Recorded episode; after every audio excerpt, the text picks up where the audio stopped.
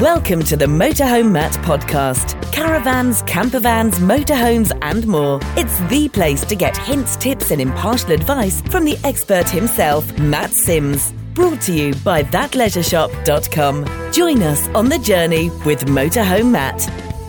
Well, we're here once again at the NEC show, and I bumped into Caroline Mills. Caroline is a travel writer and author of many books and prolific motorhomer. But there's a story Caroline has which is about her travelling off with the kids in a motorhome on her own, just as a mum with her three children. Is that right? Which started a long time ago, didn't it? It did start a long time ago. We're actually almost at the other end now of travelling with three kids because they're now grown up. I had actually to go to the States on some work. And on the way back, I took my 18 month old daughter on a road trip in Iceland. In a motorhome? This was actually just a road trip in a car, Okay. really. It was just for three days. Um, I was actually, aside from her being 18 months old, I was pregnant as well with my uh, second child. Uh, and we went off, it was before mobile phones. Um, we went off on these sort of volcanic tracks and had the adventure. What should have been of a lifetime, really. Uh, it was before Iceland was even the sort of tourist destination that it is now. And that sort of fueled the adventure spirit, I suppose. When I got back, people thought I was absolutely mad, but I wasn't prepared for it to end there. Uh, I then took my then two and a half year old and 10 month old son on a um, motorhome holiday to Canada where I was to hire a motorhome and sort of travel around Nova Scotia. Didn't go quite according to plan, but again, wasn't prepared to let that end the um, adventures. I then took with my husband the two children all around Europe. We took time off work, went through 15 countries, various principalities as well. Uh, for several months, and when we got back, uh, the issue that we have, which is why we had to take time off work, is that uh, my husband can't generally come with us, um, but because I'm a travel writer, the children can come with me. It then got to three children, and I decided when my youngest was eight weeks old, we took off in a motorhome down to Austria, travelling through um, northern France, down through um, Germany to Austria. It's sort of grown from there. As they've grown older, we've done ever more challenging trips. So we've gone to um, the Baltic states, across to Finland, we went into Russia by boat, and then went up through Finland, across to the North Cape of um, Norway, uh, zigzagged our way back through um, Norway and Sweden and Denmark. We've then countless trips in France and Germany. We've covered the Alpenstrasse, which um, goes from the Austrian border pretty much through to the um, Swiss border, all the way through the Alps. We've toured down through Slovenia and Croatia and across Croatia, and then back up again through Austria. We've travelled out to Poland and we covered um, southern Poland, Silesia, and Malopolska, two regions in the south of Poland, uh, and came back through um, the Slovak Republic. Then, more recently, we travelled back out through Poland to Lithuania and toured the whole of Lithuania up to the Curonian Spit, which is a beautiful UNESCO heritage site, the most gorgeous Baltic beaches, and not what you would expect necessarily of a, of a sort of Baltic state. We've got to the point where they're now sort of of an age that realistically they're going to start not coming away because they've got lives of their own um, and they're at university. But I'm continuing because of my travel writing, I continue to travel um, all across Europe on my own instead. So that's amazing. So your passport is very, very stamped, and so are the children's. Yes and no. I mean, obviously, for the likes of Canada, yes, we needed um, stamps. But for most of Europe, we just go from country to country. There's no particular borders anymore. There's the border between Slovenia and Croatia you have to stop at. Occasionally, the border with, uh, for example, Lithuania, we had to stop. So that was more because you have to show the papers of ownership of the um, motorhome. With Russia, there's this option to go from Finland. You go on this boat, particular boat trip down through the Saimaa Canal. Anybody that's either with an EU passport or a British passport, it's visa free. Although we had to show passports, we didn't have to get visas beforehand. And everywhere else, it's in Europe, we've literally just been able to travel without showing countless passports Yeah, all the time. yeah, yeah. You did this, married, but dad couldn't come. You, you, li- you run a farm, don't you? Yes. So, so dad was really busy with the farm. And because of work, you had to travel. So you decided to take the kids with you. Yes, absolutely. Yeah. Sometimes they had to come with me if I had a particular work project that I needed to go to a particular place. And it may well be that they just had to come with me because the sort of situation on the farm was such that dad couldn't look after them at that particular moment. Sometimes it was quite deliberate for them to come with me on that particular work trip to give them the experiences of travel and the adventures that I knew that they would be able to have touring through Europe and very differently sort of touring as opposed to climbing on an aer- aeroplane and sort of going to a city and staying in a hotel for three days and then coming back.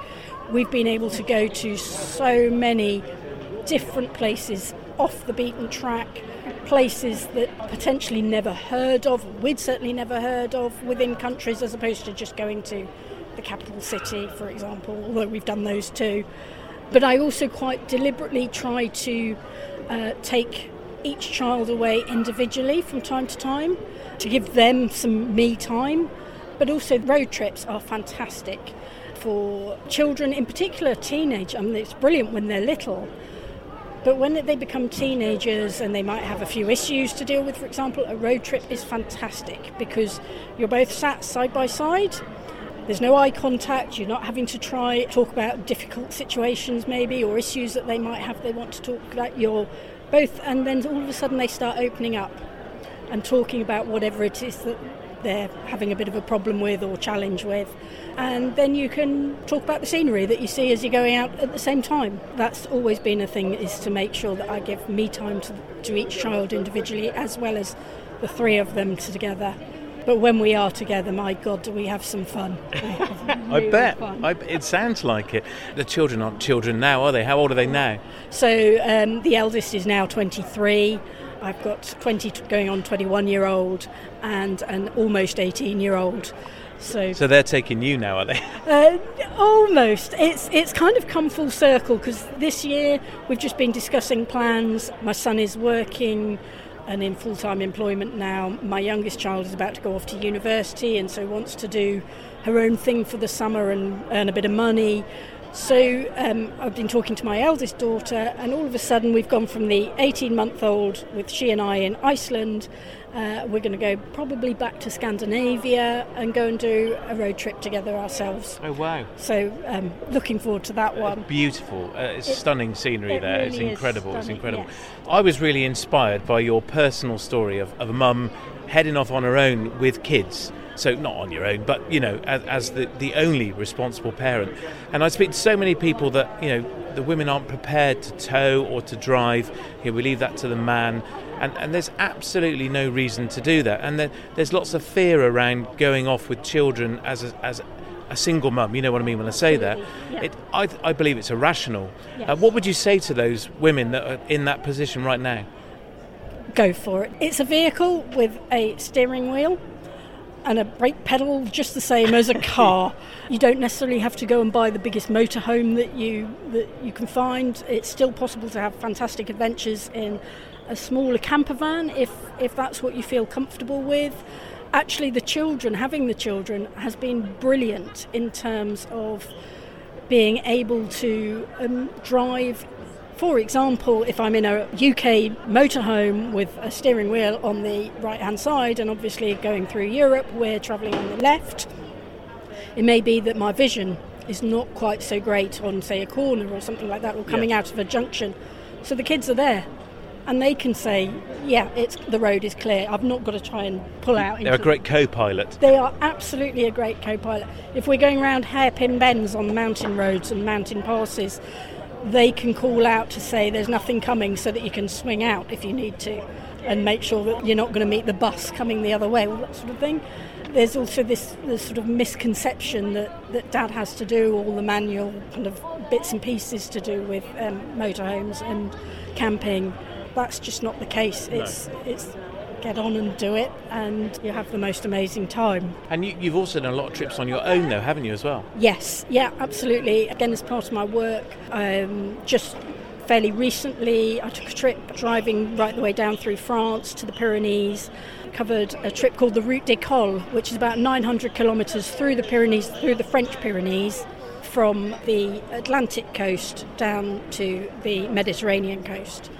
Uh, and from there, I then travelled through France, across France, from Vignemale, which is the highest mountain in the French Pyrenees, travelled through France, sort of avoiding motorhomes and taking the cross country route up to Mont Blanc, the highest mountain obviously in the Alps. And from there, then went on through Switzerland, Austria, through Germany, um, across to the Czech border, and then back up through Germany, back through Luxembourg, Belgium, Holland, back to the UK. I've done other trips down through Holland, down through Germany down to Italy and the lakes uh, in Italy uh, and Milan, down to the south of France, back up round. And the most recent one, which is sort of fairly miles by comparison, uh, was simply down um, to the south of France. There's a new touring route all to do with food and drink called the Vallée de la Gastronomie. And so I've been um, touring that from the south of France and it finishes at Dijon. Amazing. And do you tour around the UK as well, or is all your travels around Europe? UK, Ireland as well, Northern Ireland. I Taken my youngest daughter to Northern Ireland, took my son up to the North Coast 500. I specialise in the UK and European travel, and so it takes me right the way through. And what would you say about safety? So, travelling on your own or even with children, are there areas of concern that people should be aware of? Yes, there are. I mean, we tend to, I, I don't want to call it wild camping because it's not wild camping in as much as we are in a motorhome. We rarely use campsites where there are other opportunities and other facilities. So in France and Germany, we will potentially use the system of aires or a France Passion site where you can turn up and stay for free, providing you sort of maybe buy a bottle of wine or a jar of honey or whatever it might be. So we n- never book ahead. We rarely know uh, before lunchtime where we might be staying that night, but the freedom of that is phenomenal. Mm. The only thing I would say with that is that if you don't feel comfortable somewhere, you be prepared to move on. And there have been occasions where we've turned up at an aire, for example, where the motorhomes can stop overnight legally and safely, but actually feel just slightly uneasy, and then we move on. Uh, yeah. Simple as that always knowing there's the backup of a campsite if you feel the need to be in a campsite. I actually love the freedom of aires, and I'm quite prepared and I do all the time use aires when I'm travelling on my own. They just provide that freedom that, that even travelling alone as a solo female is actually really quite liberating. Yes. Uh, and going off and walking in the mountains, I don't have an issue with. I'll get up at the crack of dawn to make sure I get say up halfway up a mountain or something by sunrise and, and get the best photographic shot or whatever it yeah, might be. Yeah, yeah. Um, and the reality is, if, if you've got a problem, one of the wonderful things about the, the, community worldwide that go motorhoming is everyone looks out for each other, don't they? Absolutely, and, and that's certainly been the case when I've been staying on um, Stellplatz in Germany. If I've had a bit of an issue with um, a, a, hookup cable where there have been facilities like um, such as electric um, hookup points, I've had people that have been able to come and help, or will just turn up and say, "Do you need any help?" I do get a lot of looks for being a solo female mum on her own with children. It is obviously quite a rarity in the motorhoming world, but there are so many people that will help. And there's always also the whole sort of network of dealerships, accessories, stores, all that sort of thing. So if there's a bit of a problem with a fridge, you just turn up and they will always help. Yes, always yes, help. definitely. So, what would you say to mums and women listening and getting inspired, I hope, as I was, to your story, and they're maybe hesitant about taking the plunge and heading off on their own or with the children? What would your message to them be? Go for it is, is the simple is the very short and simple answer. Go for it. What I would say is, I mean, in terms of a few tips, the one thing that makes me feel so much more relaxed is that I have made sure that the kids are as fit as they possibly can, that they are really, really strong swimmers, that they are really fit and agile and active so that when I pull the handbrake on and they say we're off to climb a mountain, and I think that they're just going off to a small slope not far away, and I suddenly find them waving at me from hundreds of meters up.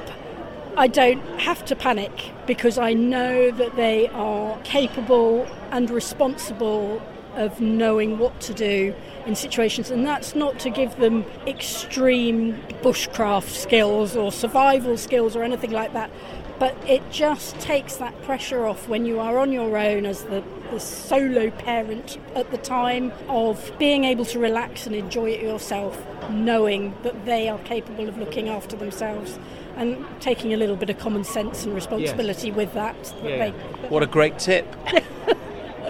and what a great education that your children have had as well.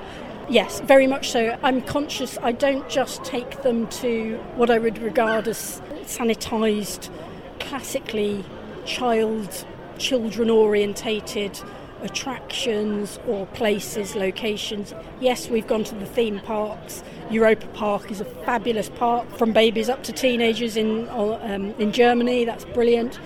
I'm also make sure that they go to all sorts of places that will educate them that is part of their education. So they've learnt about Monet at Giverny's Garden in France. They've learned about um, Van Gogh at the Van Gogh Museum in Amsterdam. But we've also gone to what are classed as really hard hitting places, the war graves around the Somme, generally because of personal family history. But we've also gone to really hard hitting museums in Berlin. Strangely, when we were in Poland, I knew that we would be travelling close to a little village called, I don't even know how to pronounce it, Oswiecim or something, otherwise known as Auschwitz. I asked the kids, I explained to them, it's entirely up to you if you want to go to it, it's not going to be pleasant. All three of them wanted to go. We had a very quiet journey after it to where we were then staying, but the amount that they got out of that trip and learning about a shared European history was quite profound.